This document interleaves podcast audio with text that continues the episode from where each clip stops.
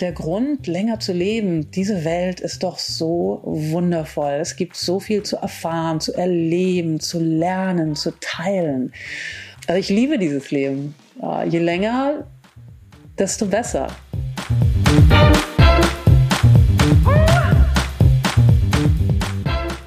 Hi Catalina, grüß dich. Hi Felix, wie geht's dir? Gut, danke. Und dir? ja, doch. Ich würde sagen, für so einen normalen Wochenstart ganz gut eigentlich. Heute schon gebiohackt? Ähm, tatsächlich bin ich, würde ich sagen, mit einem sehr äh, negativen Biohacking-Ergebnis in den Tag gestartet. Ich habe auf jeden Fall zu wenig geschlafen, mein Stresslevel war zu hoch und dann habe ich auch noch einen Kaffee auf leeren Magen getrunken. ich glaube, ich weiß nicht ganz genau, was unser heutiger Gast dazu sagen würde. Doch, ich glaube, ich weiß, was sie dazu sagen würde. Ariane Sommer ist unser Gast und seit dem Gespräch, muss ich dir ganz ehrlich sagen, denke ich die ganze Zeit darüber nach, ist es jetzt Biohacking oder ist es einfach nur Essen, Trinken, Bewegen? Also ich frage mich seitdem, was ist eigentlich, wie tief geht eigentlich Biohacking? Dieser Begriff, ist das eigentlich der neue Begriff für, für einen gesunden Lebenswandel oder hat es tatsächlich damit zu tun, dass wir viel mehr zusätzlich nehmen sollten, uns viel mehr untersuchen sollten, so wie Ayane das ganz viel macht? Ich war echt geflasht von diesem Gespräch. Du hast es ja masterhaft, ähm, masterhaft ist auch ein schön deutsch-englisches Wort, vorbereitet. Wie ging es dir denn mit dem Gespräch? Weil ich bin ehrlich gesagt ein bisschen mit dem Fallschirm abgesprungen und saß plötzlich mit dir und Ariane in Arianes äh, virtuellem Wohnzimmer in LA und war total hin und weg von dem, was sie da macht. Aber wie, wie ging es dir damit? Ich fand das Gespräch mit ihr total spannend, weil wir zwischendurch wirklich auch sehr ins Detail gegangen sind, wie sie lebt, wie sie dieses sogenannte Biohacking umsetzt. Und ich glaube, auf deine Frage hin, was ist ein normaler, gesunder Lebensstil und wo beginnt Biohacking? Ich glaube, da hat sie ja auch ganz deutlich gesagt, jeder kann das für sich ganz individuell festlegen, weil natürlich sind so Sachen wie Schlaf, eine gesunde Ernährung, vielleicht eine nicht besonders stressintensive Umgebung, Dinge, die man so zu einem normalen guten Leben zählen könnte. Aber es sind trotzdem auch Sachen, die wir nicht so oft umsetzen. Aber Ariane geht ja auch viel, viel, viel, viel weiter als das. Also sie ist ja fast schon experimentiert irgendwie an ihrem eigenen Körper mit Nahrungsergänzungsmitteln und Vitaminpräparaten und Heilkräutern. Also ich fand es wahnsinnig faszinierend, vor allem eben auch, wie sie da den Überblick behält.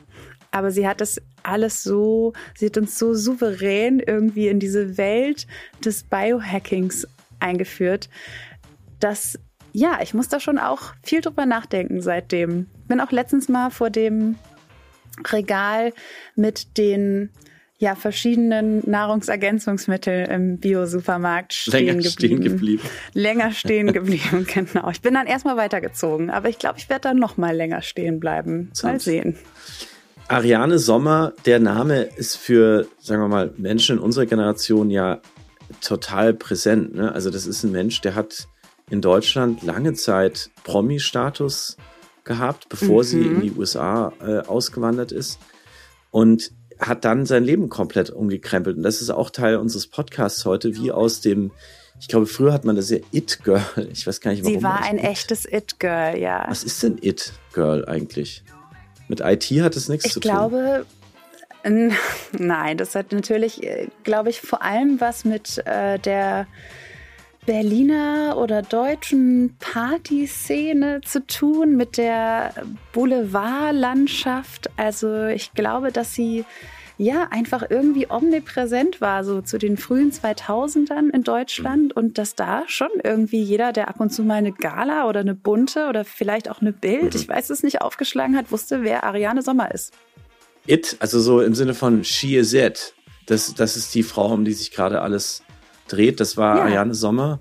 Und now she's it in the scene of Biohacking, hat ihr ihre tolle Präsenz selbst in unserem virtuellen Podcast rübergebracht. Sie ist eine Frau, die, wenn man sie sieht über Videoconferencing, hat sofort eine bestimmte Aura. Also ist sofort jemand, der, wo man merkt, ich habe es hier mit jemandem Besonderen zu tun und mit jemandem, der, der ein ganz besonderes Leben lebt. Und ich finde, das kam auch toll rüber. Also Ayane hat wirklich einen ganz anderen Alltag als äh, die meisten von uns und kümmert sich um ganz andere Themen. Und deswegen toller Ausflug äh, in eine Welt, die wir bei Wonderful Together hier noch nie betreten haben. Die Welt, wie du gesagt hast, der Nahrungsergänzungsmittel, äh, die Welt des Biohackings, die Welt des vielleicht sogar lange verlängerten Lebens. Ähm, wie alt möchte Ariane noch mal werden? Was hat sie gesagt? 150 würde sie gerne werden. das ist so cool. Okay. Und was ich aber spannend Mehr wollen wir nicht ja verraten. Nicht Oder doch eins noch. Ja, dass es nämlich nicht nur darum geht, möglichst lange zu leben, möglichst alt zu werden, sondern dass natürlich auch sie ganz, ganz, ganz viel darüber nachdenkt, wie sie dieses Alter erreichen möchte, dass sie gesund altern kann, dass sie kümmert sich auch sehr um ihre mentale Gesundheit. Okay, aber jetzt greife ich wirklich schon viel zu weit vor. Ähm, ja, liebe Wunderbar Together Community, ihr müsst es euch einfach anhören, dranbleiben. Aber bevor wir jetzt äh, mit dem Gespräch starten, wollten wir auch noch mhm. kurz über unseren neuen Partner sprechen und das ist Miles More. Die haben eine Kreditkarte, mit der man Meilen sammeln kann, wenn man sie verwendet. Und innerhalb dieses Programms gibt es auch das ein oder andere ja, Bonbon für Nutzende, diverse Extrameilen zum Start zum Beispiel oder mehr Punkte, wenn man bei ausgewählten Partnern shoppt. Und wir freuen uns sehr darüber, Miles More mit bei Wunderbar Together an Bord zu haben. Ich bin seit vielen Jahren Miles More Nutzer und Kunde und ich denke mir jetzt mit Hinblick auf Ariane, also sollte ich 150 werden, das bringt einiges an Meilen. Ähm, ich freue mich, dass wir euch Ariane Sommer heute in den Podcast schicken können und freut euch auf ein, auf ein Gespräch mit einer ganz besonderen Persönlichkeit und einem Ausflug in vielleicht für den einen oder anderen von euch total unbekannte Gewässer. Viel Spaß mit Ariane.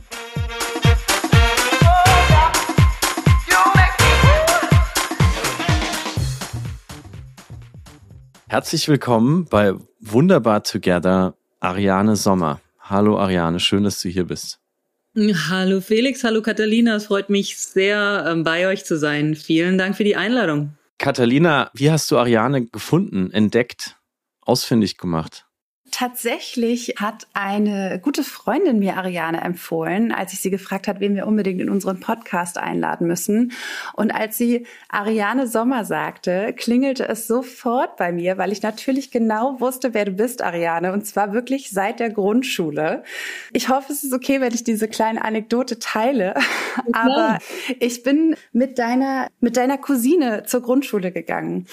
Und daher kannte ich dich irgendwie immer und du warst für mich immer so eine Person, ja, mit der ich was verbunden habe, ein Gesicht so ein bisschen wie so die ultra coole große Schwester von irgendjemandem, der aber, die aber so cool ist, dass man da irgendwie, die niemals sich trauen würde, die im Real Life anzusprechen. und ähm, deshalb fand ich, war das einfach wirklich so ein schöner Zufall, ähm, ja, als ähm, als du uns dann empfohlen wurdest. Und ähm, ja, und ich, dann habe ich dich angeschrieben und du hast tollerweise direkt zugesagt. Und ich freue mich total, dass wir heute mit dir quatschen können. Ich freue mich auch total und es ist wirklich ein, ähm, wie das Leben so spielt, nicht? Eine kleine Welt mit äh, Katharina, meiner Cousine. Und das ist so lustig, was du gerade gesagt hast. Deswegen musste ich lachen, weil äh, ich habe nur einen Bruder, eine Schwester war ich nie. Also cool fand ich mich nie. Ich bin eigentlich eher so ein Nerd, aber ein Nerd, der sich gut verkleiden kann. Also du kamst mir unheimlich cool vor, kann ich jetzt sagen. Und Ariane, wo bist du gerade? Also unser Podcast findet ja immer zwischen Zeitzonen und Kontinenten statt. Catalina ist in Berlin, ich bin in New York. Wo, wo bist du? Was ist um dich herum gerade? Ich bin in Los Angeles. Ich bin gerade zu Hause in meinem Arbeitszimmer und schaue auf eine große Palme und auf äh, Hügel. Also wir sind hier inmitten äh, eines Canyons. Ähm, ich bin in zehn, also fünf Minuten mit dem Auto mitten in Beverly Hills, aber vor meiner Tür und im Garten habe ich Kojoten, Hirsche, Waschbären, Stinktiere und allerlei Getier. Also Wildnis ähm, in Los Angeles. Wow, und wir heißt, du lebst nicht alleine.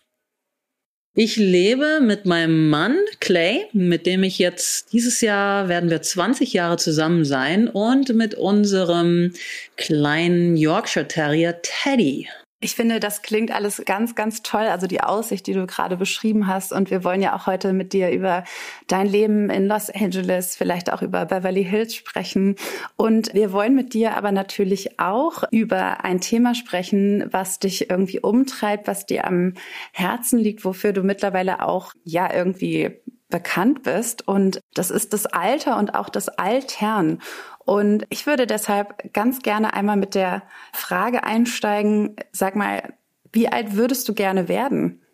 Das ist eine wirklich gute Frage und heutzutage vor allem eine Frage, Catalina, wo sich uns ganz andere Perspektiven eröffnen durch die ganzen wissenschaftlichen Entwicklungen, die wir äh, derzeit erleben. Ich spreche ja in meinem eigenen Podcast teils mit vielen Wissenschaftlern, die in ihren Laboren jetzt erleben, was uns der Öffentlichkeit wahrscheinlich erst in fünf oder zehn Jahren bewusst wird. Also wir sind die erste Generation, die erleben wird, dass wir nicht nur, solange wir natürlich gesund bleiben, keinen Unfall haben und so weiter, dass wir nicht nur möglicherweise ein paar Jahre älter werden als unsere Eltern, sondern dass es möglicherweise Jahrzehnte sein können. Ich ähm, würde sehr gerne sehr lange leben, aber damit verbunden ist auch, ich möchte gut leben. Ja, also Langlebigkeit beziehungsweise das ähm, das Verlängern der Lebensspanne, Lifespan, muss Hand in in Hand gehen, auch mit der Optimierung der Gesundheitsspanne, Health Span. Und also idealerweise würde ich schon gerne um die 150 Jahre alt werden. Und wie gesagt, das aber gut, gut, mobil, geistig und körperlich alt werden. Wir sprechen auch später ja noch darüber, wie das aussehen kann. Gutes Altern, ne? also nicht einfach nur die Anzahl der Jahre nach oben zu schrauben. Aber wenn man, wenn man dich googelt, dann fällt relativ schnell auch der Begriff Biohacking. Und ich glaube, du bezeichnest dich auch als, als Biohackerin. Willst also, so kurz gesagt, das, das Optimum aus deinem Körper, aus deinem Geist herausholen. Also eben möglichst lange jung bleiben. Würdest du die Definition von Biohacking so unterschreiben oder wenn nicht, wie würdest du das beschreiben, was du so machst?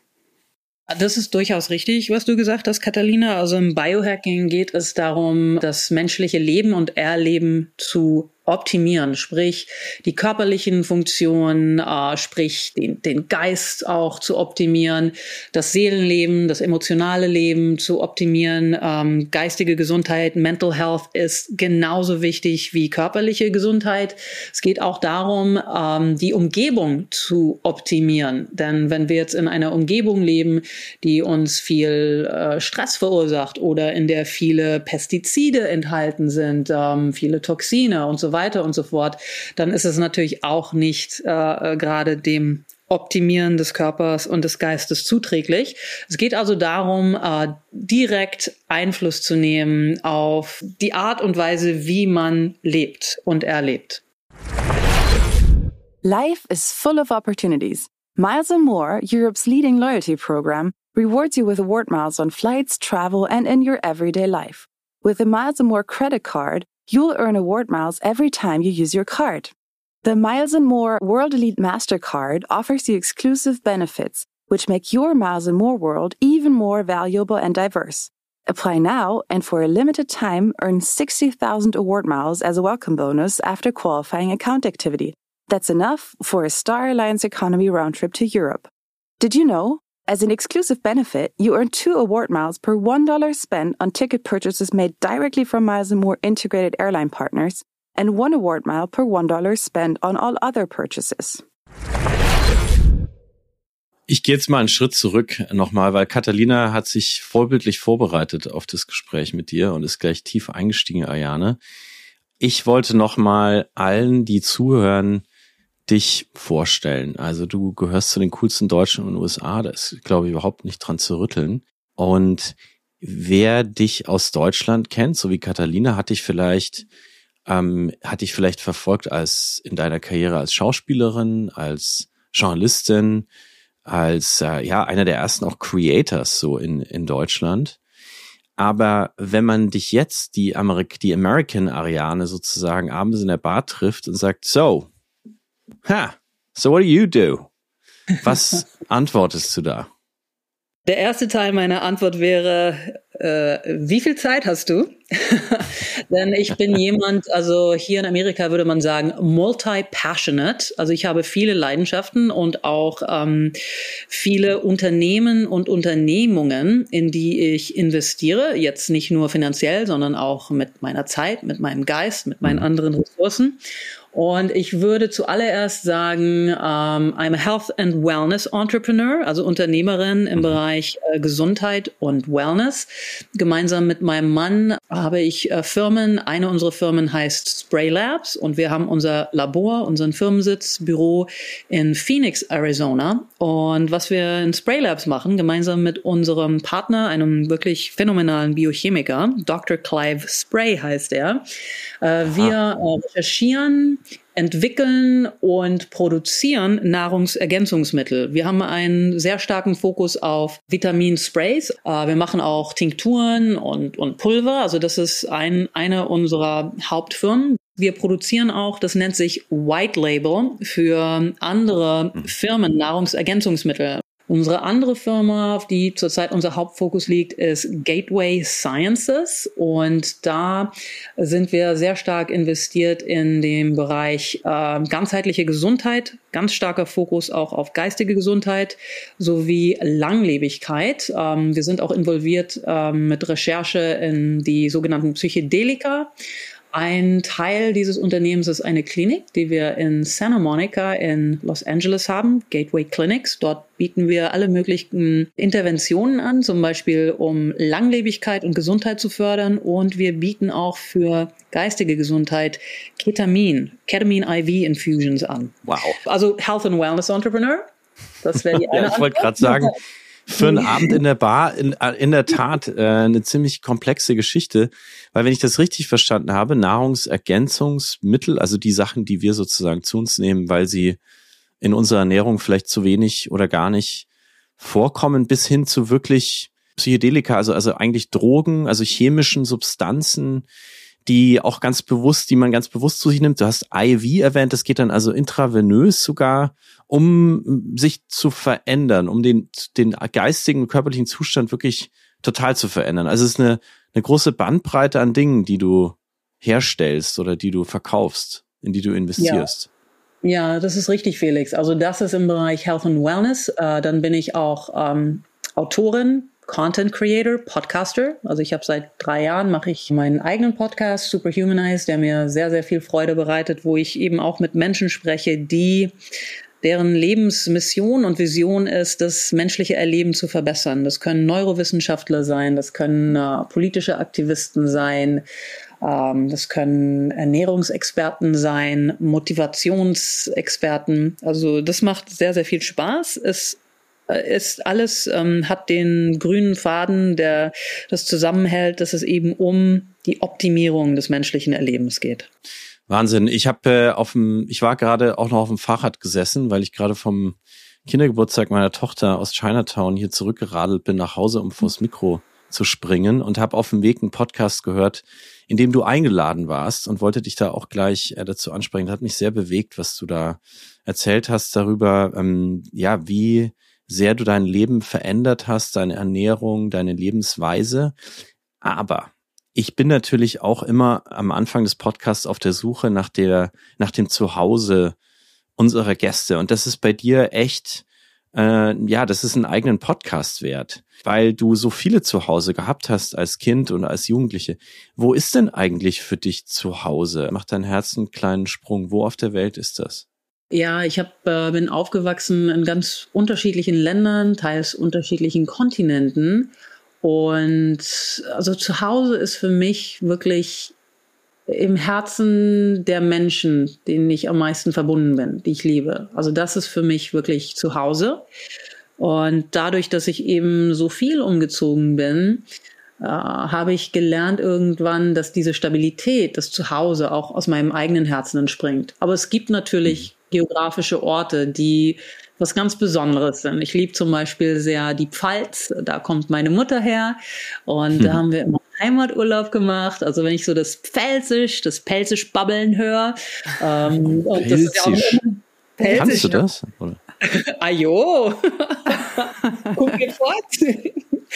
Das, also das, ähm, da fühle ich mich immer sehr wohl. Das ist ja auch so ein herzlicher, warmer Menschenschlag. Und Berlin ist irgendwo zu Hause. Dieser wahnsinnig spannende Mix, geschichtlich, kulturell. Berlin verändert sich auch so irrsinnig schnell. Ich bin meist zweimal im Jahr vor Ort und jedes Mal bin ich wieder erstaunt darüber, was sich äh, getan hat.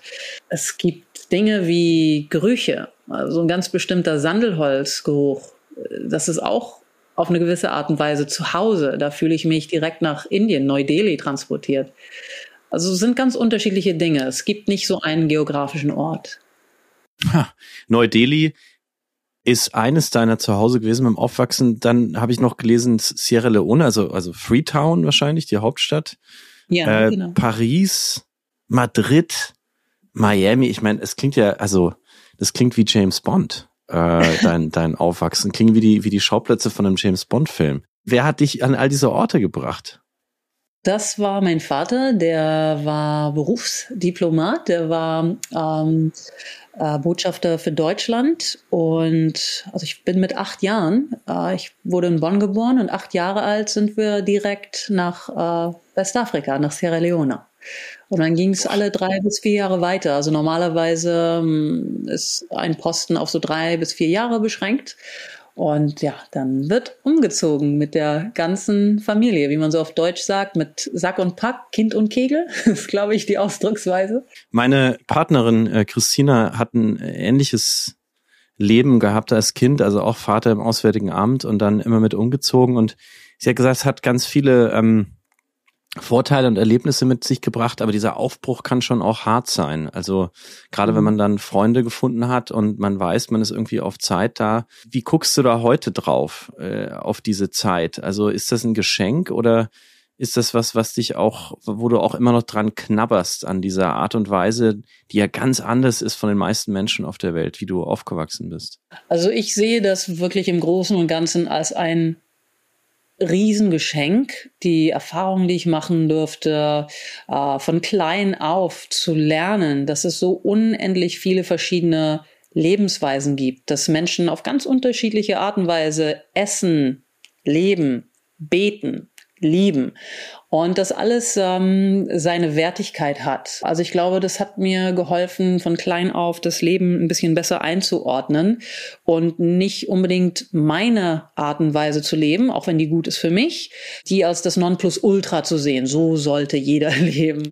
Dann natürlich die Sprachen, die Freundschaften, die wirklich lebenslang, also bis, bis heute halten. Dieses Gefühl, dass egal wohin ich gehe, dass ich mir mein Umfeld äh, schaffen kann nach meinen eigenen Wünschen. Ähm, das, das gibt auch so eine gewisse Resilienz, nicht? Man muss sich ja jedes Mal wieder, zwar nicht neu erfinden, aber neu etablieren. Aber, also ich stimme deiner Partnerin zu, das habe ich erst viele Jahre später so bewusst gemerkt, dass natürlich durch diese ständige Entwurzelung, gerade bei einem sehr kleinen Menschen, auch ähm, ja, diese, so eine gewisse Unstetigkeit, ähm, so ein, vielleicht auch so nervöse Angstzustände und alle möglichen anderen Dinge entstehen können. Also es hat seine sehr, sehr guten Seiten. Es hat auch seine Schwierigkeiten. Äh, jetzt als Erwachsene, wo ich das alles einordnen kann, wenn ich es mir aussuchen könnte, ich würde es auf jeden Fall mir wieder so aussuchen. Sehr cool toll zu hören und wahnsinnig spannend. Aber Catalina, ähm, bevor wir uns in Freetown und Neu-Delhi verquatschen, äh, gebe ich das lieber, Mikro lieber an dich zurück, weil ich, hab, ich bin viel zu neugierig, was Leben im Ausland angeht, weil mich das einfach selbst so betrifft. Ja, ich würde noch ein kleines bisschen in Deutschland verweilen und äh, vor allem auch in Berlin. Du hast ja gerade schon auch erzählt, dass Berlin dir sehr am Herzen liegt. Du hast hier ein Politikstudium absolviert und hast dann in, in Berlin gelebt. Und man könnte meinen, du wärst dann vielleicht, weiß nicht, vielleicht wolltest du auch irgendwie in, in die Fußstapfen deines Vaters treten. Und dann gibt es eine gewisse Zeit, so um das Jahr 2000 herum, an dem du irgendwie Schlagzeilen gemacht hast, weil auf einmal die, die deutsche Presse auf die Idee gekommen sind, ähm, dich mit Paris Hilton zu vergleichen und dein Leben irgendwie abzubilden. Wie war das für dich damals, dass du da auf einmal so in der Öffentlichkeit standest?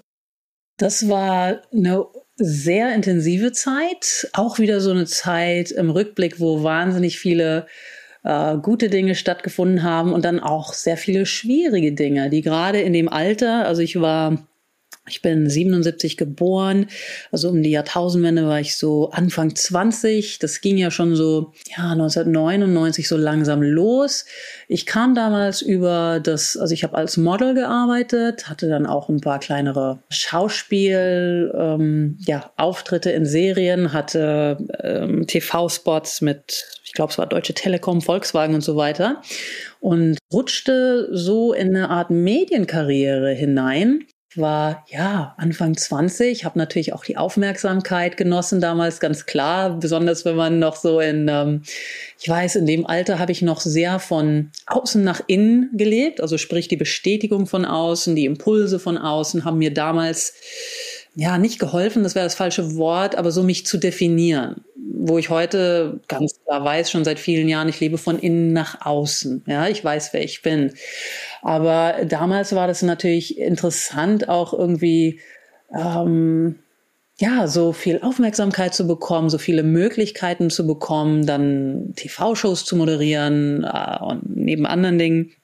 Und das war also ich war damals völlig unvorbereitet darauf. Ne? Also in meiner eigenen. Familie hatte ich da keine, äh, keine Vorbilder in dem Sinne, auch in meinem näheren Umfeld nicht. Und das war natürlich, wenn die Presse Gutes über einen geschrieben hat, dann klar, also wem ginge das nicht so. Wenn man Gutes über sich hört oder liest, dann fühlt man sich gut. Und dann gibt's natürlich Tage, besonders in der Boulevardpresse, da geht's ja darum, wirklich ähm, möglichst viel Auflage zu machen. Und was liebt das menschliche Gehirn mehr als alles andere? Wo fokussiert es die Aufmerksamkeit hin? Negative Dinge. Das wird dann natürlich auch reflektiert in den Geschichten, die über einen geschrieben werden. Und gerade als so sehr junger Mensch, der gar nicht so begriffen hat, wie die Medienwelt funktioniert, ähm, war das teils schon sehr schwierig. Aber es hat auch wieder zu meiner Resilienz beigetragen und es haben sich irrsinnig viele Türen auch geöffnet, die ich, ähm, an denen ich vorher vielleicht vorbeigegangen wäre. Gab es dann irgendwann einen Punkt ähm, für dich, an dem du dir gedacht hast, ich möchte das nicht mehr, ich möchte mich jetzt verändern oder war das tatsächlich eher was Graduelles, was sich einfach entwickelt hat? Es war graduell, aber es gab schon so bestimmte ähm, Dinge, die vorgefallen waren. Jetzt nicht nur das Auf und Ab in, in den Medien, ähm, das, das kennen Leute, in der, die in der Öffentlichkeit stehen, nur allzu gut, egal jetzt, was man macht. Äh, wenn ich mir anschaue, vor allem die wirklich riesengroßen internationalen Stars, die sich seit Jahrzehnten gehalten haben in dem Feld, äh, sind natürlich auch Riesenteams drumherum. Aber äh, was für eine Stärke das auch braucht, ja, weil ähm, ne, egal wie groß man ist, ob, wie viele Oscars man eventuell gewonnen hat oder nicht, ähm, man ist nie unangreifbar, ja. Aber davon abgesehen, also ich persönlich habe Dinge erlebt, zum Beispiel, ich war ja sehr jung zum ersten Mal, habe ich geheiratet, einen wirklich sehr, sehr lieben Menschen und, und Mann. Es ging halt kurz drauf wieder auseinander, waren halt beide sehr jung. Aber ich erinnere mich, dass das Management, mit dem ich damals zusammengearbeitet habe, als ich denen erzählte, ja, und ähm, er hat einen Heiratsantrag gemacht. Ich weiß jetzt nicht mehr genau die Worte, aber ich teilte denen eben mit, dass ja, dass, ähm, dass wir heiraten wollen. Und ich erinnere mich, dass versucht wurde, mir das auszureden. Ja, nach dem Motto, ja, ist doch keine so gute Idee. Also was dahinter stand, das ist mir jetzt klar, weil natürlich gerade so eine äh, ein, ein, ein, eine junge, nehmen wir mal den Ausdruck Künstlerin oder ein junges Talent äh, natürlich interessanter ist, wenn er oder sie äh, nicht vergeben ist in den Medien. Und das, das fand ich schon, das war mir damals nicht so bewusst, aber ich empfand das als extrem krass. Was wollen die mir jetzt erzählen, wie ich mein Privatleben führen soll? Ich habe natürlich trotzdem geheiratet.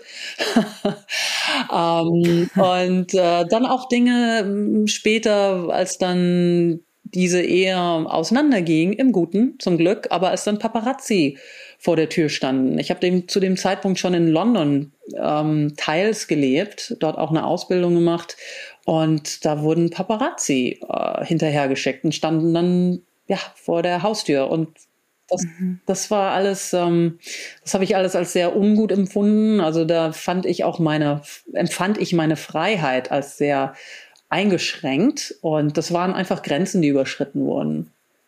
Mhm. Wow. Und sag mal, deine Reise in die USA, wie kommt es dann in deinem Leben dazu? Also, du hast ja erzählt, du hast als Model gearbeitet, da sind die USA, stehen dann immer irgendwann mal auf dem Flugplan. Aber wie ist es dazu gekommen, dass du wirklich gesagt hast, das wird jetzt mein Zuhause? Also ich hatte ja als Jugendliche schon in den USA gelebt, in Miami für ein paar Jahre und habe seit habe drei Tanten, alles Schwestern meines Mannes, die sind seit vielen Jahrzehnten, ich glaube schon 50 Jahren oder so, 40, 50 Jahre US-Staatsbürger. Also ich habe immer wow. eine sehr tiefe Verbundenheit äh, gehabt zu Amerika und ähm, also auch gelebt und besucht immer wieder mal Las Vegas, Los Angeles, New York.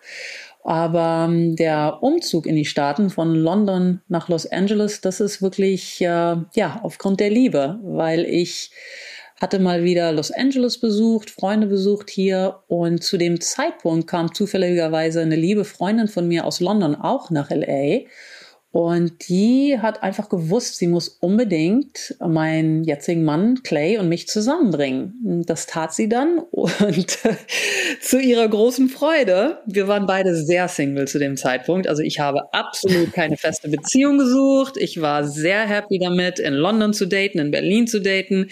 Meinem Mann ging es damals ebenso. Der war happy single, hat äh, damals hat er in ähm, äh, die Film- und TV-Industrie investiert gehabt gehabt in ein Unternehmen, war sehr, sehr happy Single mit all den hübschen jungen Frauen hier in LA.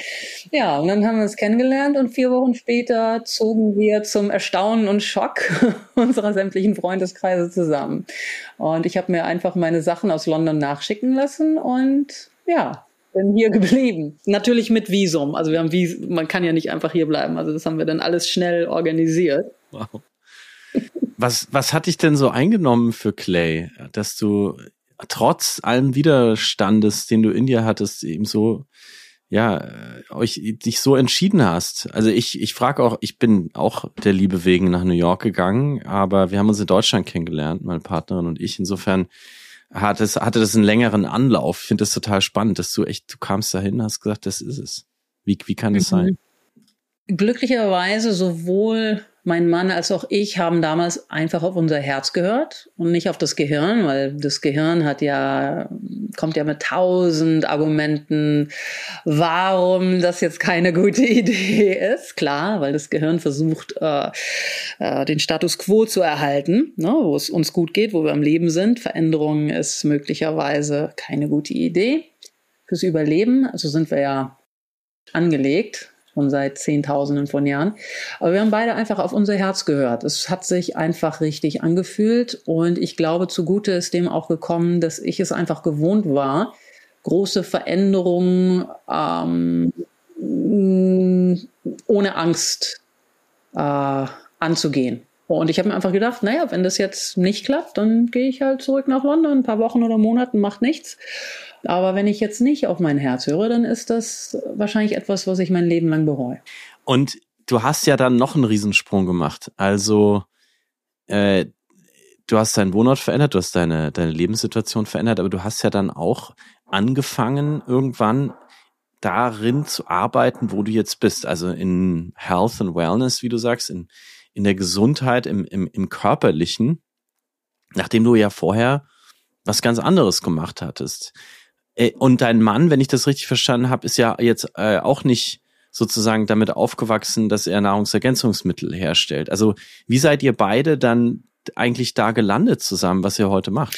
Ja, also mein Mann, wie gesagt, kam aus dem Venture Capital und hatte also schon langjährige Erfahrung als Unternehmer, ähm, Unternehmen aufzubauen, zu finanzieren.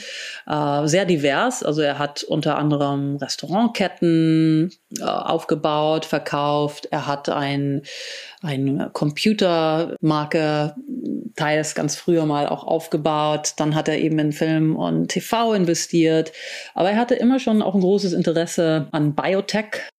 Er war auch immer jemand, der gerne gelernt hat. Ja, also der sehr viel gelesen hat, äh, spirituelle Bücher, Bücher über Gesundheit, Bücher über Langlebigkeit.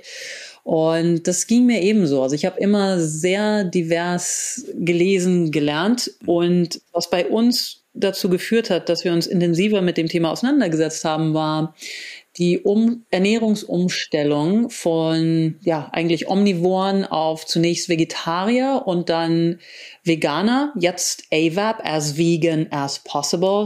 Und als wir gemerkt haben, was sich da alles geändert hat, also bei mir, man nimmt bestimmte Dinge, denkt man, sind normal. Ja, wenn ich jetzt so und so alt bin, dann ist es normal, dass ich nicht mehr so gut sehe oder dass mir die Haare ausfallen oder keine Ahnung, was, dass mir der Rücken wehtut. Ich empfand es immer als normal, ähm, alle möglichen Gemütsschwankungen zu haben, nervöse Angstzustände, Blasenentzündung, auch Erkältung dreimal, viermal im Jahr, na klar, und dann nochmal die Grippe zweimal im Jahr, normal, so ist das Leben. Als ich äh, dann die Ernährung umstellte, merkte ich äh, teils, also zum Beispiel an der Haut innerhalb von weniger Wochen, wie die sich erholt hat. Und die Haut zeigt ja an, wenn ich Entzündungen auf der Haut habe, in der Form zum Beispiel von Akne oder Psoriasis, dann zeigt das an, dass ich systemisch Entzündungen im Körper habe, meist auch verursacht im Magen-Darm-Trakt. Äh, also das war, da habe ich zuallererst gemerkt, ich glaube innerhalb von zwei, drei Wochen, wow, meine Haut sieht so viel besser aus, als ich eben aufhörte, Fleisch und Milchprodukte zu essen. Und äh, das ging dann eben weiter bis ich, also mein Mann und ich sind so selten krank. Also das ist für uns völlig normal, nicht krank zu sein. Klopf auf Holz.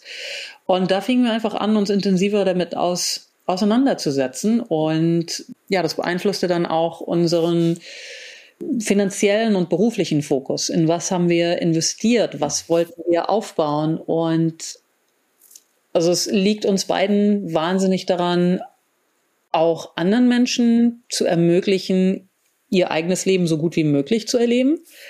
Und das das, das ist nicht nur eine körperliche Angelegenheit. Wer sich besser fühlt in seiner eigenen Haut, wer sich gesünder fühlt, ob das geistig ist oder körperlich, der trifft generell bessere Entscheidungen für sich selbst. Man ist nicht mehr in diesem Fight or Flight, in diesem äh, Flucht- oder Kampfmodus, sondern man ist einfach in, ruht äh, viel mehr in sich selbst, trifft bessere Entscheidungen für sich selber, für seine Familie, für die menschliche Familie, wie ich jetzt als Konsument agiere, wie ich eventuell wählen gehe, wenn ich nicht mehr in diesem Fight or Flight Status bin.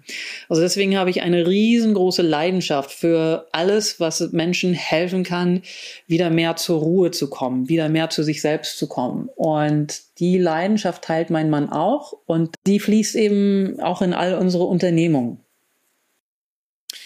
Ich habe äh, auf dem Weg zu unserem Podcast heute ein Gespräch gehört, das du gerade in einem anderen Podcast gegeben hast, in einem amerikanischen Podcast. Und das hat mich sehr beeindruckt, äh, das Gespräch auch emotional mitgenommen, weil du so offen darüber gesprochen hast, auch was das für dich bedeutet jeden Tag. Also du hast erzählt, dass du unglaublich viele Nahrungsergänzungsmittel und chinesische Kräuter kaufst und bei dir zu Hause auch stapelst und dass Leute, die bei dir in die Küche kommen zu Hause, manchmal sagen, Gottes Willen, sag mal, wie viele, wie viele Nahrungsergänzungsmittel hast du? Und du, du denkst dir dann nur, ah ja, ja, du hast, du hast meine, du hast meine Speisekammer oder meinen Keller noch nicht gesehen. Da sind noch mal ungefähr zehnmal so viele. ähm, das fand ich sehr beeindruckend. Und was ich vielleicht auch für unsere Hörerinnen und Hörerinnen äh, gerne erfahren würde von dir, weil ich bin aufgewachsen in einem Haushalt mit Menschen, die extrem wenig Medizin zu sich nehmen. Meine Mama hat zwar eine, ähm, ja, so eine Krankenschwester-Ausbildung gemacht, aber es sind beides Menschen, die sich ihre Medizin holen, sozusagen aus dem Sein in der Natur, dem äh, Arbeiten auf dem Bauernhof, äh, dem, dem Wandern gehen und so weiter. Und immer er äh, war immer ganz wenig Medizin zu Hause und ich habe bis heute auch so eine eingebaute Skepsis dem gegenüber. Und du hast in dem Podcast auch erzählt, dass dir das eigentlich auch so ein bisschen so ging und du das aber inzwischen überwunden hast. Wie sieht denn dein Alltag, den du jetzt hast, aus? Also wie viele, sagen wir mal, ähm, wenn du, ja, wenn du morgens aufstehst bis zum ins Bett gehen abends, wie viel Mittel und was nimmst du zu dir und was werden, sind auch Sachen, wo du früher vielleicht gesagt hättest, als so, sagen wir mal, als Bonnerin, ja, ähm, geh, geh mir doch weg mit dem Zeug. Also wo kannst du uns da mal durch deinen Tag mitnehmen und, und äh, was dich da so begleitet den Tag über? Ja, sehr gerne. Ähm, also ich finde das fantastisch, was deine Familie macht. Das sind wirklich auch so Grundpfeiler, ne? Dieses, dieses in, sich in die Natur begeben, den Körper zu bewegen, zu wandern, frische Luft äh, und alle möglichen anderen Dinge wie Achtsamkeit, Meditation. Das kann ja auch auf dem Spaziergang einfach eine Naturmeditation sein. Das sind wirklich so die Grundpfeiler. Guter Schlaf, gute Ernährung.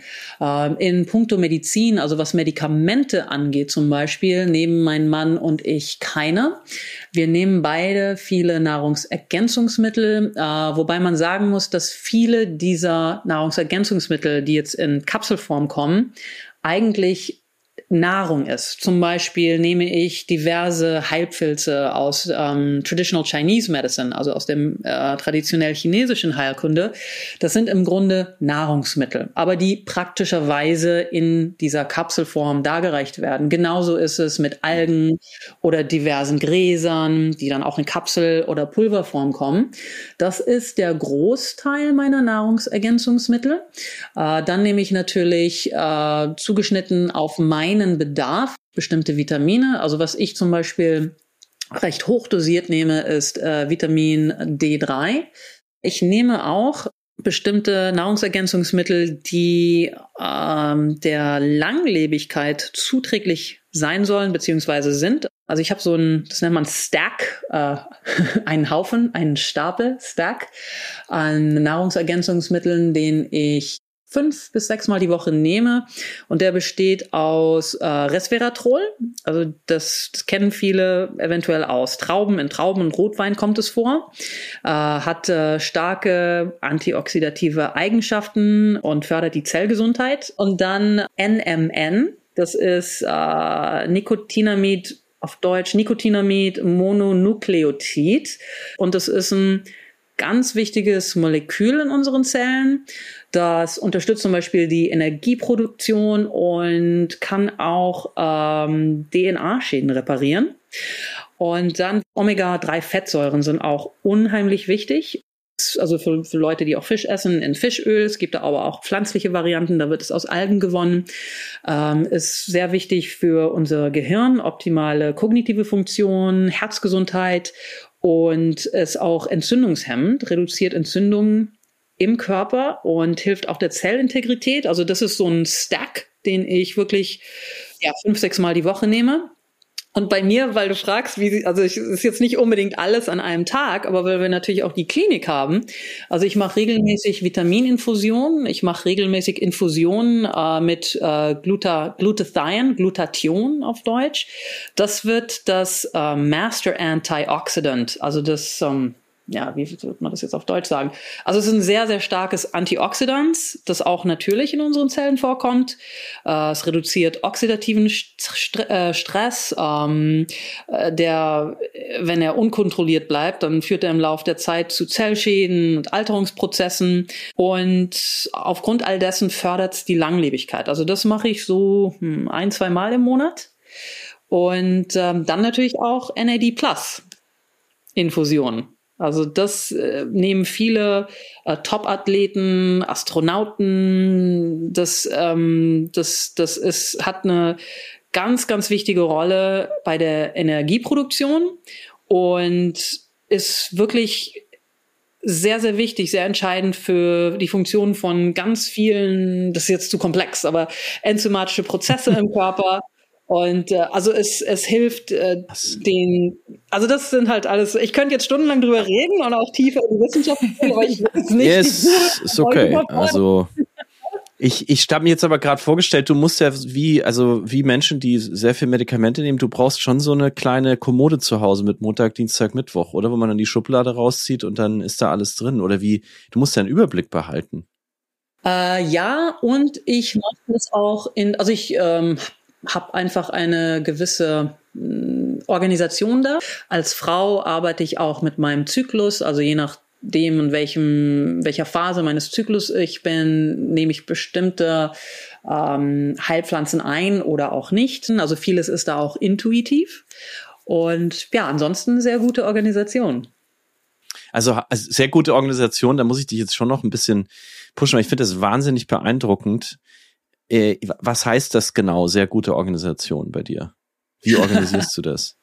Also ich habe etliche Container, also wenn wir jetzt nur mal mit den äh, traditionell äh, chinesischen ähm, Heilpilzen oder auch Formeln, äh, wenn ich mit denen arbeite, äh, wenn ich jetzt zum Beispiel weiß, dass ich in den nächsten zwei, drei Monaten verstärkt ähm, Gewichte heben werde und Muskeln aufbauen will, dann werde ich einen sehr starken Fokus auf solche Halbpflanzen und Halbpilze legen, die Muskelaufbau fördern, die Durchblutung fördern.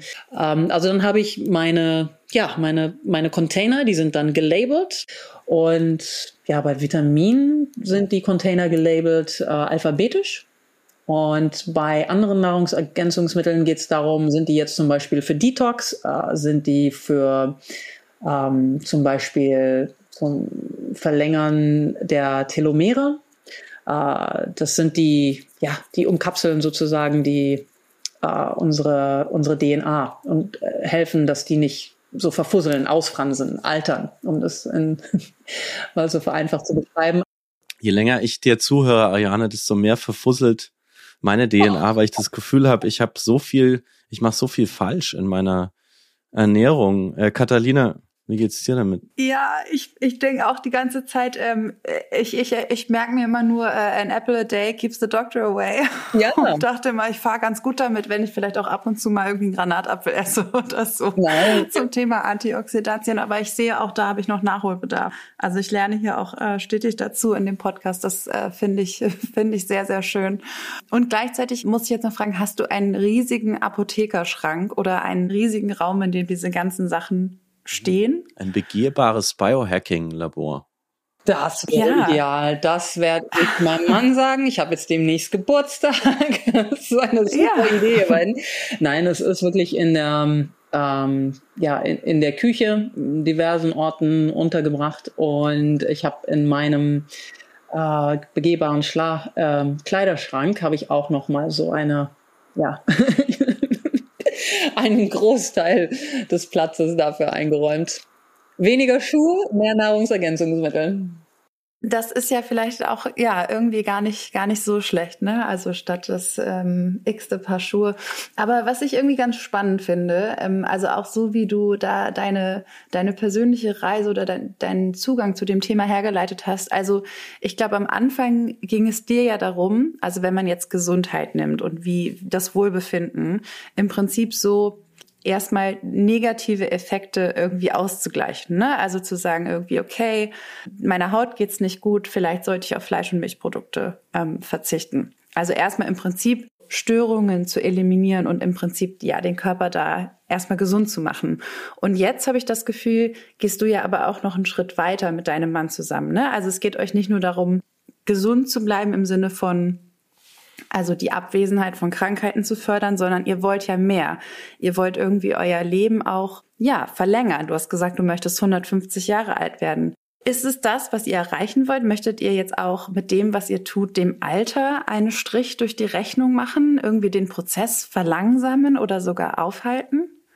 Ähm, also Altern verhindern, das können wir zu diesem Zeitpunkt noch nicht und werden wir wahrscheinlich auch nie können, obwohl es einige Wissenschaftler gibt, die sagen, ja, Altern wird sich irgendwann komplett aufhalten bzw. ausmerzen lassen. Ich bleibe dem gegenüber einfach offen. Äh, was sowohl mein Mann und ich wollen, ist, ob wir jetzt noch ein Jahr, zehn Jahre, hundert Jahre leben, also die Lebensjahre, die uns geschenkt werden, dass wir die so gut wie möglich erleben können. Und da tragen wir einfach dazu bei, indem wir, ja, also ich meine, die Basis muss gegeben sein. Ne? Bewegung, Ernährung, Schlaf und darauf hingehend kann man, wenn man möchte, aufbauen. Ähm, es muss natürlich jeder für sich selber wissen, wer sich wohlfühlt mit sich selbst, äh, warum etwas reparieren, was nicht kaputt ist, sozusagen. Ähm, uns geht es darum, zu optimieren, zu feintunen. Wir haben auch eine große Freude daran zu experimentieren und dann eben auch zum Beispiel über ähm, ja, Labortests dann zu sehen, wow, guck mal, das hat sich jetzt äh, positiv verändert ähm, oder wow, hier hat sich was getan, wow, äh, mein Hormonspiegel ist auf einem Level von Menschen, die 20 Jahre jünger sind und so weiter und so fort. Also es ist auch ein gewisses äh, spielerisches Empfinden dabei und auch ein der getrieben von dem sehr, sehr großen Wunsch, nicht nur uns selbst ein so schönes, so volles, äh, gesundes Leben wie möglich zu ermöglichen, sondern das auch für unsere liebsten Menschen zu tun, für unseren Freundeskreis und dann den erweiterten Kreis ähm, an Menschen, die auch daran Interesse haben. Das ist der Grund, warum wir das machen. Mhm. Und woher woher kommt der Wunsch, lange zu leben? Also ist es die, die extra Zeit, die man hat? Ich meine, die, die Vorstellung an sich ist ja auch erstmal jetzt eine, bei der man denkt, oh, wenn, selbst wenn, wenn das jetzt klappen würde und einige von uns ihr Leben deutlich verlängern könnten, die Anzahl an Jahren, die sie irgendwie gesund auf der Erde verbringen könnten, äh, ist es ja schon auch so, ja, man würde ja wahrscheinlich einige Leute auch deutlich überleben dann damit. Freunde, Verwandtschaft, Kinder möglicherweise.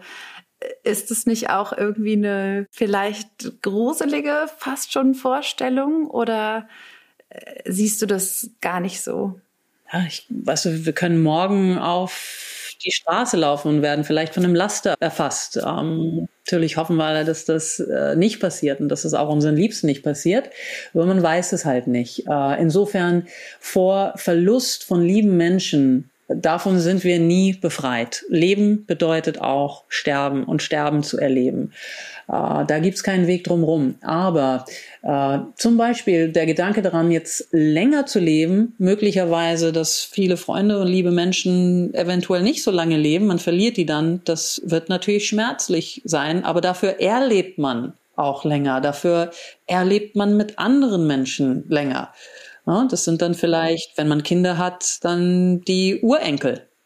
Ja, also die, mhm. die Möglichkeit, dass wir, die wir heute am Leben sind, dass wir ähm, viel Anteil haben Leben an, am Leben unserer Urenkel, das ist gar nicht so weit entfernt, ähm, wie mir das einige Wissenschaftler mitgeteilt haben.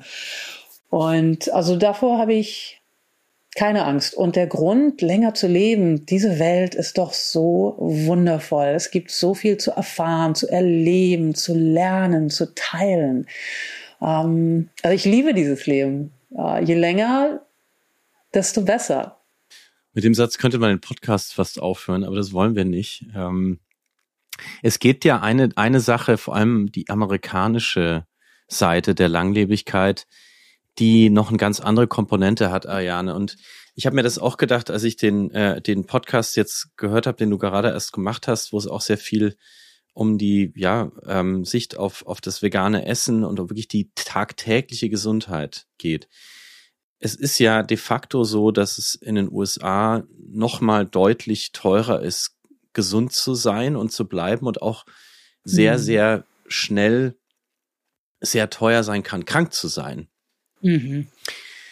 Jetzt lebst du auch an einem Ort in Los Angeles, wo sozusagen das Jungsein ein Attribut ist. Also das, das Altsein ist sozusagen etwas, was, was oft vielleicht auch, wo man benachteiligt wird für.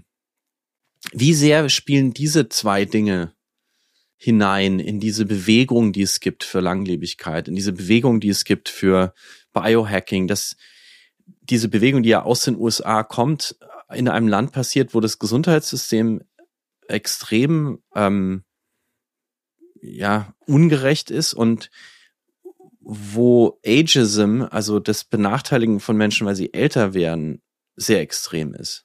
Wie siehst du das? Mhm. Äh, sehe ich ähnlich wie du. Also das Gesundheitssystem hier ist wirklich äh, dystopisch, um das mal so zu beschreiben. Also ich erlebe das bei Menschen, die ich kenne, die jetzt äh, finanziell nicht in einer großartigen Situation sind. Und wenn dann natürlich äh, ein Unfall hinzukommt oder dann kommt eine Diagnose mit einer schlimmen Krankheit, das kann eine ganze Familie ökonomisch eliminieren auf viele, viele Jahre hinaus. Das amerikanische Gesundheitssystem ist in dem Sinn völlig kaputt. Äh, nicht nur von den Preisen her, äh, wenn man hier in den USA ins Krankenhaus geht für eine bestimmte Untersuchung, die kostet teils zehnmal mehr als was sie zum Beispiel in Deutschland kosten würde oder ein Vielfaches noch, teils 20 mal mehr. Also die, das ist wirklich ungeheuerlich, monströs, muss man sagen. Äh, selbst wenn man Healthcare, also eine Krankenversicherung hat, ja. ja, also selbst mit Krankenversicherung fallen immer noch dramatisch hohe Kosten an prozentual, was man selber dazu beitragen muss. Und ja, also hier in New York kann ich gerne da äh, als mhm. Fußnote hinzufügen, haben wir zwei Kinder auf die Welt gebracht. Meine Frau hat zwei Kinder auf die Welt gebracht und jedes Kind ist quasi ein Kleinwagen, mhm. was die, was die Kosten angeht. Also ungefähr, ich glaube, man kann da durchaus sagen, das Zehnfache von, von Deutschland. Ja. Nur so als kurzer Einschub.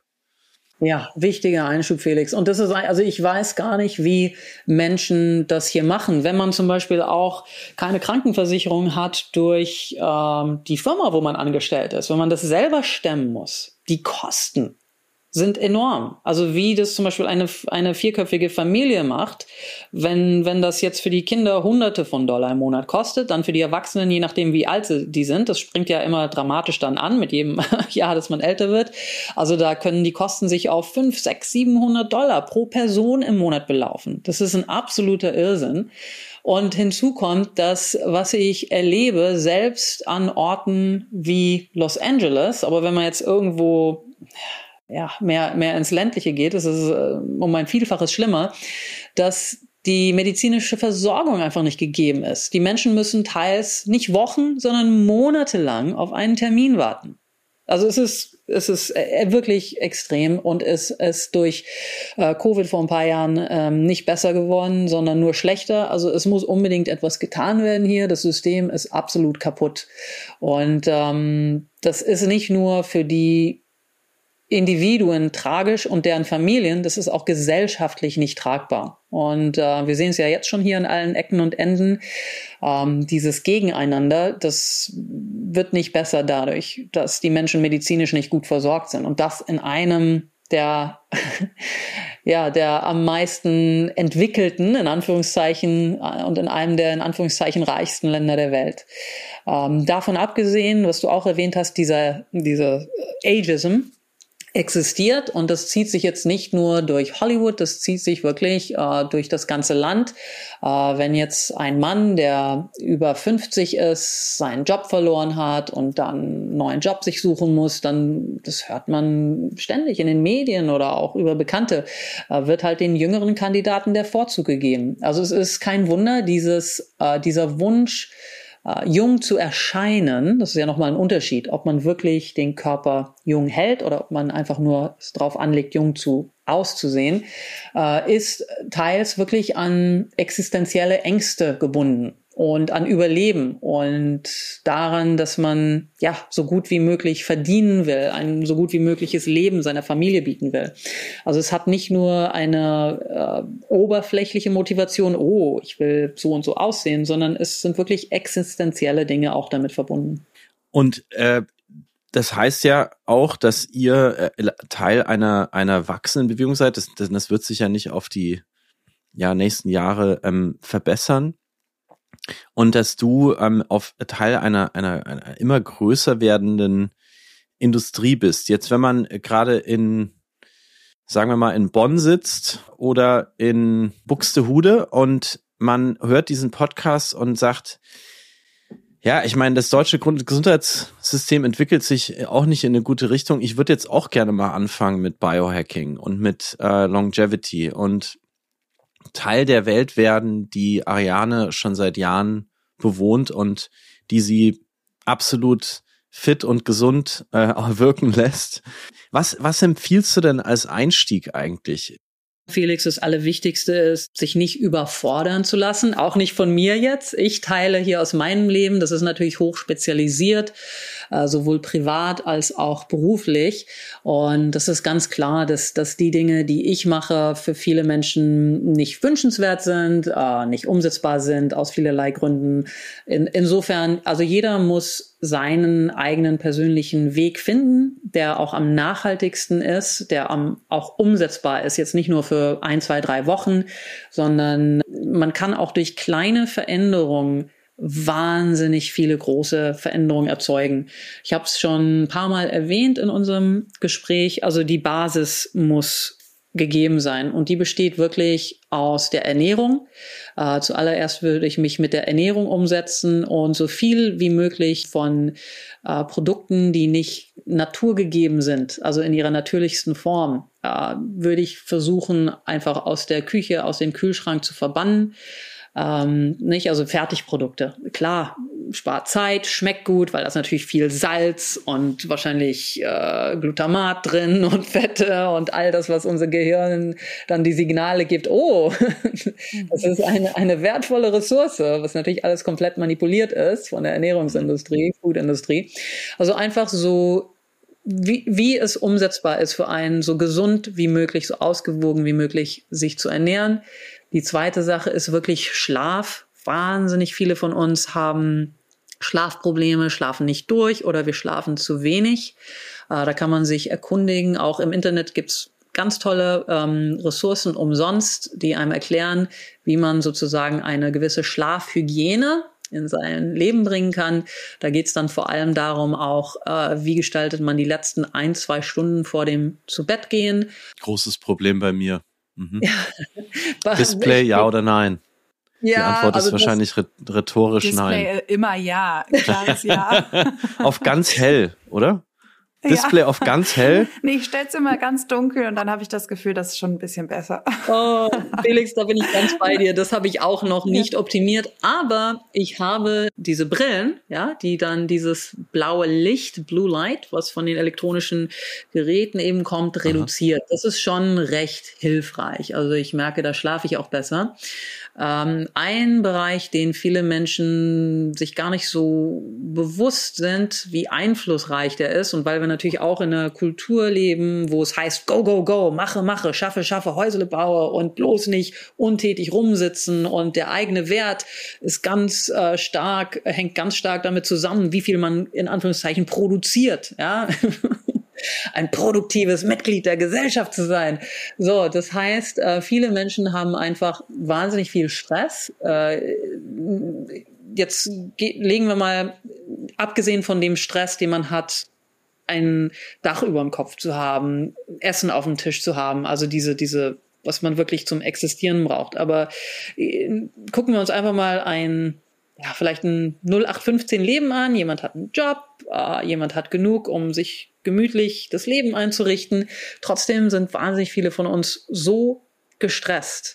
Die ganze Zeit. Äh, dauernd haben wir Cortisol, Adrenalin, Noradrenalin, pumpt durch unseren Körper. Das sind alles ähm, so Stoffe, die vielleicht vor 50.000 Jahren, 100.000 Jahren ganz gut waren, wenn wir irgendwie vom Säbelzahntiger weggerannt sind für eine kurze Zeit. Aber heutzutage haben wir das ständig.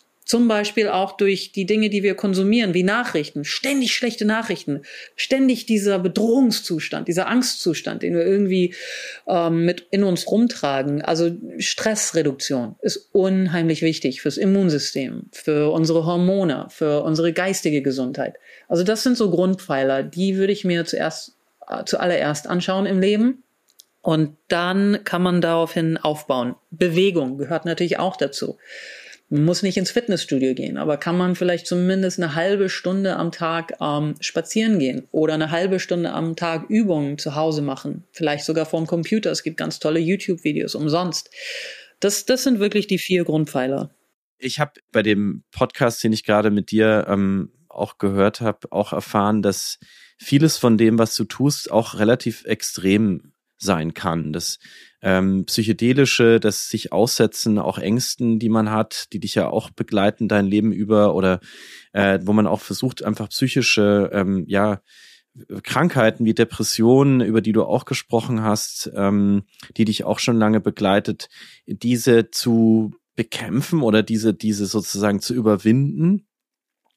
Also, dass das auch Dinge sein können und wie bei jedem Menschen, der auch in dieser Industrie lebt, musst du ja sicher auch manchmal Sachen ausprobieren, wo du danach sagst, oh, das war jetzt echt eine Spur zu heftig oder das hat überhaupt nicht funktioniert oder mir geht's jetzt eigentlich viel schlechter als vorher. Was, bevor wir in die Schlussrunde eintauchen, war denn so die extremste Form des Biohackings, die du bisher ausprobiert hast, jetzt im Rückblick, wo du sagst, das war jetzt was, das muss ich nicht unbedingt nochmal machen? Hm. Ich überlege gerade, Felix. Also ich habe wahnsinnig viele Dinge probiert. Viele sind in meinen Alltag, vielleicht nicht jeden Tag, aber regelmäßig in mein Leben mit eingeflossen. Ich habe das Glück gehabt, äh, also ich habe noch keine schlechte Erfahrung gemacht, wo ich im Nachhinein gedacht habe, das hat mir jetzt geistig oder körperlich geschadet. Ich habe schon Erfahrungen gemacht, ich mir dachte, oh, war jetzt aber nicht so angenehm. Ähm, zum Beispiel, was ich noch nicht so vollends in mein Leben integriert habe, es gab so eine Phase, da habe ich Eisbäder genommen. Das ist übrigens sehr gesundheitsfördernd, Immunsystem wird angekurbelt, Heilungsprozesse werden angekurbelt, auch sehr, sehr gut für den geistigen Zustand, ne, weil äh, man fühlt sich viel positiver danach. Aber so Eisbäder sind so eine Sache, mh, hm, auch wenn ich das eine Phase lang durchgezogen habe, mit denen habe ich mich nie richtig anfreunden können.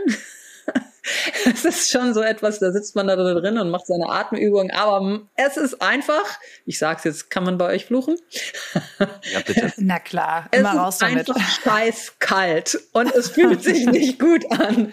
Also das ist so eine, so eine Sache, die, äh, ja, wo ich so ein bisschen so eine, wie sagt man, so eine, eine Grenze ziehe, äh, wiewohl ich weiß, wie gut das tun kann, auch nachweislich wissenschaftlich. Eine der intensivsten Dinge, die ich gemacht habe, die das aber die Erfahrung war extrem gut für mich, sind äh, Ketamininfusionen. Also ich habe, ähm, solange ich mich erinnern kann, mit unterschiedlichen äh, Dingen zu hadern äh, gehabt, wie zum Beispiel äh, nervöse Angststörungen, auch Depressionen, ähm, Gemütsschwankungen. Und das hat alles diverse Ursachen, teils in Erfahrung oder auch Trauma. Traumata äh, ich durchlebt habe, teils auch durch Unausgeglichenheiten im Körper. Also Ketamin hat mir sehr geholfen mit den nervösen Angstzuständen. Die sind jetzt also fast nicht mehr da. Wenn ich jetzt natürlich extrem viel Kaffee auf einen leeren Magen trinke, aber das ist natürlich durch das Koffein induzierte Angst, nervöse Angstzustände. Oder wenn ich mich in einer stressigen Situation befinde, dann kann das vielleicht noch manchmal hochkommen. Aber ich habe seit Jahren keine Panikattacken mehr gehabt.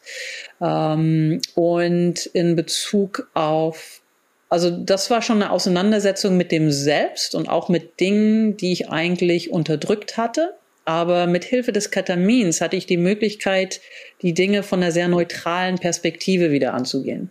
Also ohne retraumatisiert zu werden wieder. Das hat nicht nur mit den Symptomen geholfen, sondern hat tatsächlich äh, Heilung bewirkt und Auflösung von bestimmten Dingen, die sich so festgesetzt hatten.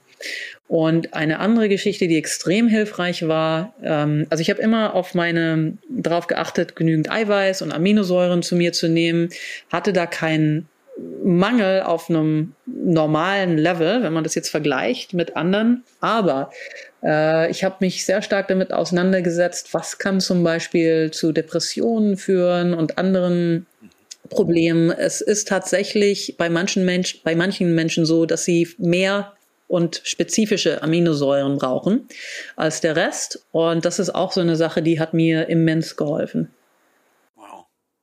Was haben wir die Deutschen, äh, um jetzt mal ganz broad stroke äh, generalisierend zu lästern, haben die Deutschen von diesem Thema überhaupt Ahnung? Also ist das nicht ein Thema, was vor allem in deiner Hälfte der Welt bisher existiert und wo in Deutschland noch viel zu wenig Bewusstsein dafür da ist? Oder liege ich da komplett falsch?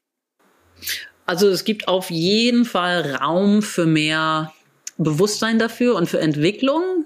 Und es gibt äh, jetzt schon in Deutschland äh, ziemlich coole äh, Konferenzen. Eine, ich habe jetzt den Namen vergessen, die findet jedes Jahr in Berlin statt zum Thema Langlebigkeit. Es gibt wahnsinnig viele tolle äh, deutsche oder deutschstämmige Wissenschaftler, die deren Lebensmission es ist, dieses Thema voranzutreiben. Ähm, ich glaube auch bei jungen Menschen, es gibt schon ähm, ein großes Interesse daran. Und jetzt nicht nur, oh, ich möchte Muskeln aufbauen im Fitnessstudio, cool aussehen, sondern wirklich, wie kann ich meinem Körper, meinem Gehirn dazu helfen, optimal zu funktionieren? Wie komme ich in den Flow State? Also das äh, gerade bei äh, jüngeren Generationen ist das schon äh, zumindest in den Foren online, in den Deutschen, in denen ich äh, vernetzt bin, absolut ein Thema. Okay. Gut zu wissen. Total spannend alles. Ich glaube, wir könnten wirklich, wirklich, wirklich noch äh, eine ganze weitere Stunde weitersprechen. Aber ich glaube, wir müssen langsam zum Abschluss kommen. Aber ich wollte abschließend eigentlich noch total gerne von dir wissen, Ariane. Du bist jetzt 46 Jahre alt, richtig? Mhm. Fühlst du dich damit alt? Oder wie alt fühlst du dich damit? Also ich fühle mich nicht alt und ich glaube, es ist auch ganz wichtig zu unterscheiden zwischen chronologischem Alter, 46, äh, jetzt nächsten Monat 47, äh, nee, zwei Monaten 47. Und also chronologisches Alter und biologisches Alter sind zweierlei Dinge. Äh, mein chronologisches Alter ist jetzt fast 47, mein biologisches Alter liegt mhm. weit drunter. Und das trägt mhm. auch höchstwahrscheinlich dazu bei, dass ich mich einfach jung fühle. Ich glaube, alt fühlt man sich, wenn man irgendwie stehen bleibt, geistig, körperlich mhm. oder äh, wenn man ja wirklich einen Abbau erlebt, wenn man körperlich und geistig mhm. nicht mehr ganz so mobil ist. Das trägt mit Sicherheit dazu bei, dass man sich alt oder älter fühlt. Das Empfinden habe ich nicht. Mhm. Und du, Felix? Der kam aus der Hüfte jetzt. ja. Die Frage. Nein, ich, äh, ich denke intensiv darüber nach, wie alt ich eigentlich bin als äh, angehender 42-Jähriger.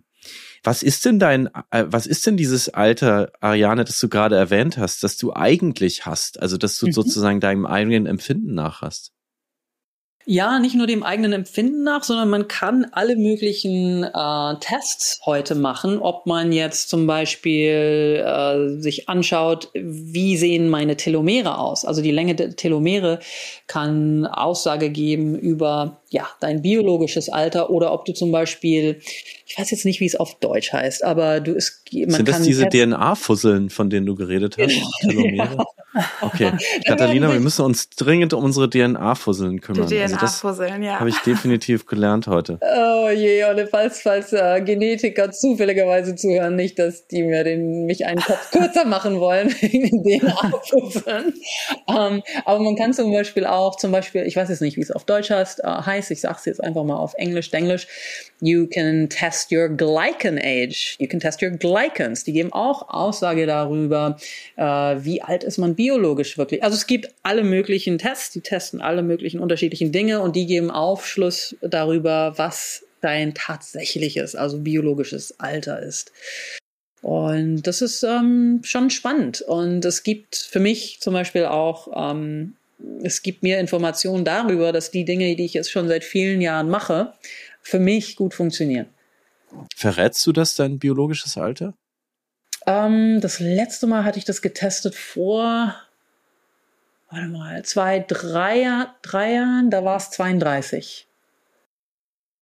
Oh, was wow. ist denn, wenn du so einen Test machst und du bist dann älter im biologischen Alter, als du im chronologischen Alter bist? Ja, dann kannst du scheiße, daran arbeiten. Oder? Ja, du, das ist wie der Steve Horvath, äh, also Horvath ist auch ein deutscher Wissenschaftler, der ist dafür bekannt, dass er die epigenetische Uhr, the epigenetic clock, erfunden hat. Und der und sein Zwillingsbruder haben, das war auch in dieser ZDF-Doku, an der ich teilgenommen habe, die haben sich testen lassen auf ihr ähm, biologisches Alter. Sein Zwillingsbruder ist, glaube ich, ein paar Minuten älter als er. Keine Ahnung, ist auch nicht so wichtig. Und es wurde festgestellt, dass äh, Dr. Horvath äh, chronolo äh, biologisch älter war als sein Bruder. So, das hat ihn natürlich sehr geärgert, hat er auch zugegeben. Und dann hat er ein Jahr lang ein bestimmtes Programm durchgezogen. Ich glaube Ernährung, Nahrungsergänzungsmittel, Bewegung, alle möglichen Interventionen. Und dann haben sie den Test nochmal gemacht und er hat sich um einige Jahre biologisch verjüngt. Es ist eine Hoffnung, Catalina. Ich kann dir die Frage auf jeden Fall nur so weit beantworten, Catalina, dass ich sagen würde, ich fühle mich auf jeden Fall nicht wie 41. Mhm. Ich fühle mich jünger als das, was mir eigentlich auf jeden Tag Freude macht. Aber ich fürchte mich natürlich vor dem Tag, wo das nicht so ist, wo ich das Gefühl habe, ich werde eingeholt. Mein biologisches mhm. Alter holt mein chronologisches ein. Wie ist es denn bei dir, um mal zurückzuschießen, liebe Catalina? Ich bin letztes Jahr äh, im September 35 geworden und ich würde aber sagen, dass ich mich wirklich die Hälfte der Zeit noch, also ich fühle mich auch einfach noch nicht besonders erwachsen. Vielleicht, ähm, also vielleicht kann ich damit die Frage irgendwie ähm, elegant umschiffen. Deshalb glaube ich auch, dass ich mich die meiste Zeit nicht besonders alt fühle. Aber ich bin letztens abends am Lietzensee spazieren gegangen hier in Berlin und es war ähm, komplett zugefroren alles, also nicht nur der See, sondern auch ähm, der Weg, auf dem ich gegangen bin. Und ich bin ausgerutscht und ich bin auf dem Hintern gelandet. Mhm. Und da habe ich mich wirklich sehr alt gefühlt, weil es hat so wehgetan. Und da dachte ich für einen kurzen Moment, oh Gott, ich kann nicht mehr aufstehen. Und ähm, dachte dann, ja, krass, dass man irgendwann in ein Alter kommt, wo man also wirklich auch bei einem normalen Sturz vielleicht nicht mehr aufstehen kann. Also mhm. das war ein kurzer Moment, in dem ich mich alt gefühlt habe. Ansonsten würde ich sagen eher eher nicht und vor allem eben auch nicht besonders erwachsen. Wundervoll. Ariane, hast du dazu noch einen Kommentar, bevor wir uns voneinander verabschieden? Ja, das fand ich so schön, Katharina. Danke für das Teilen. Und ich glaube, das ist auch unheimlich wichtig, wenn man das innere Kind sich erhält und einfach auch diese, diese wirklich tiefe Freude, dieses Wunder, mit dem man ans Leben herangeht, aus dieser Kindlichkeit heraus dann wird man auch nie wirklich alt. Sagt Ariane Sommer, die gerade zu sehen ist in der ZDF-Doku Forever Young. Wie können wir das Altern stoppen? Ariane, die hast du angesprochen. Die gibt's in der Mediathek auf die nächsten Jahre hinweg, egal wie jung oder alt wir dann äh, sind. In, ich glaube, fünf Jahre lang stehen die Sachen jetzt in der Mediathek. Das sollte jeder schaffen, sich die anzugucken. Und wir wollen natürlich auch auf hinweisen auf deinen Podcast Super Humanize. Superhumanize. Alleine über diesen Titel könnte man schon eine ganze Podcast-Folge sprechen. Ja, Aber du bist toll. schon ein bisschen so ein Superhuman, äh, Das ist dir, das, das diesen, äh, dieses Etikett musst du dir gefallen lassen.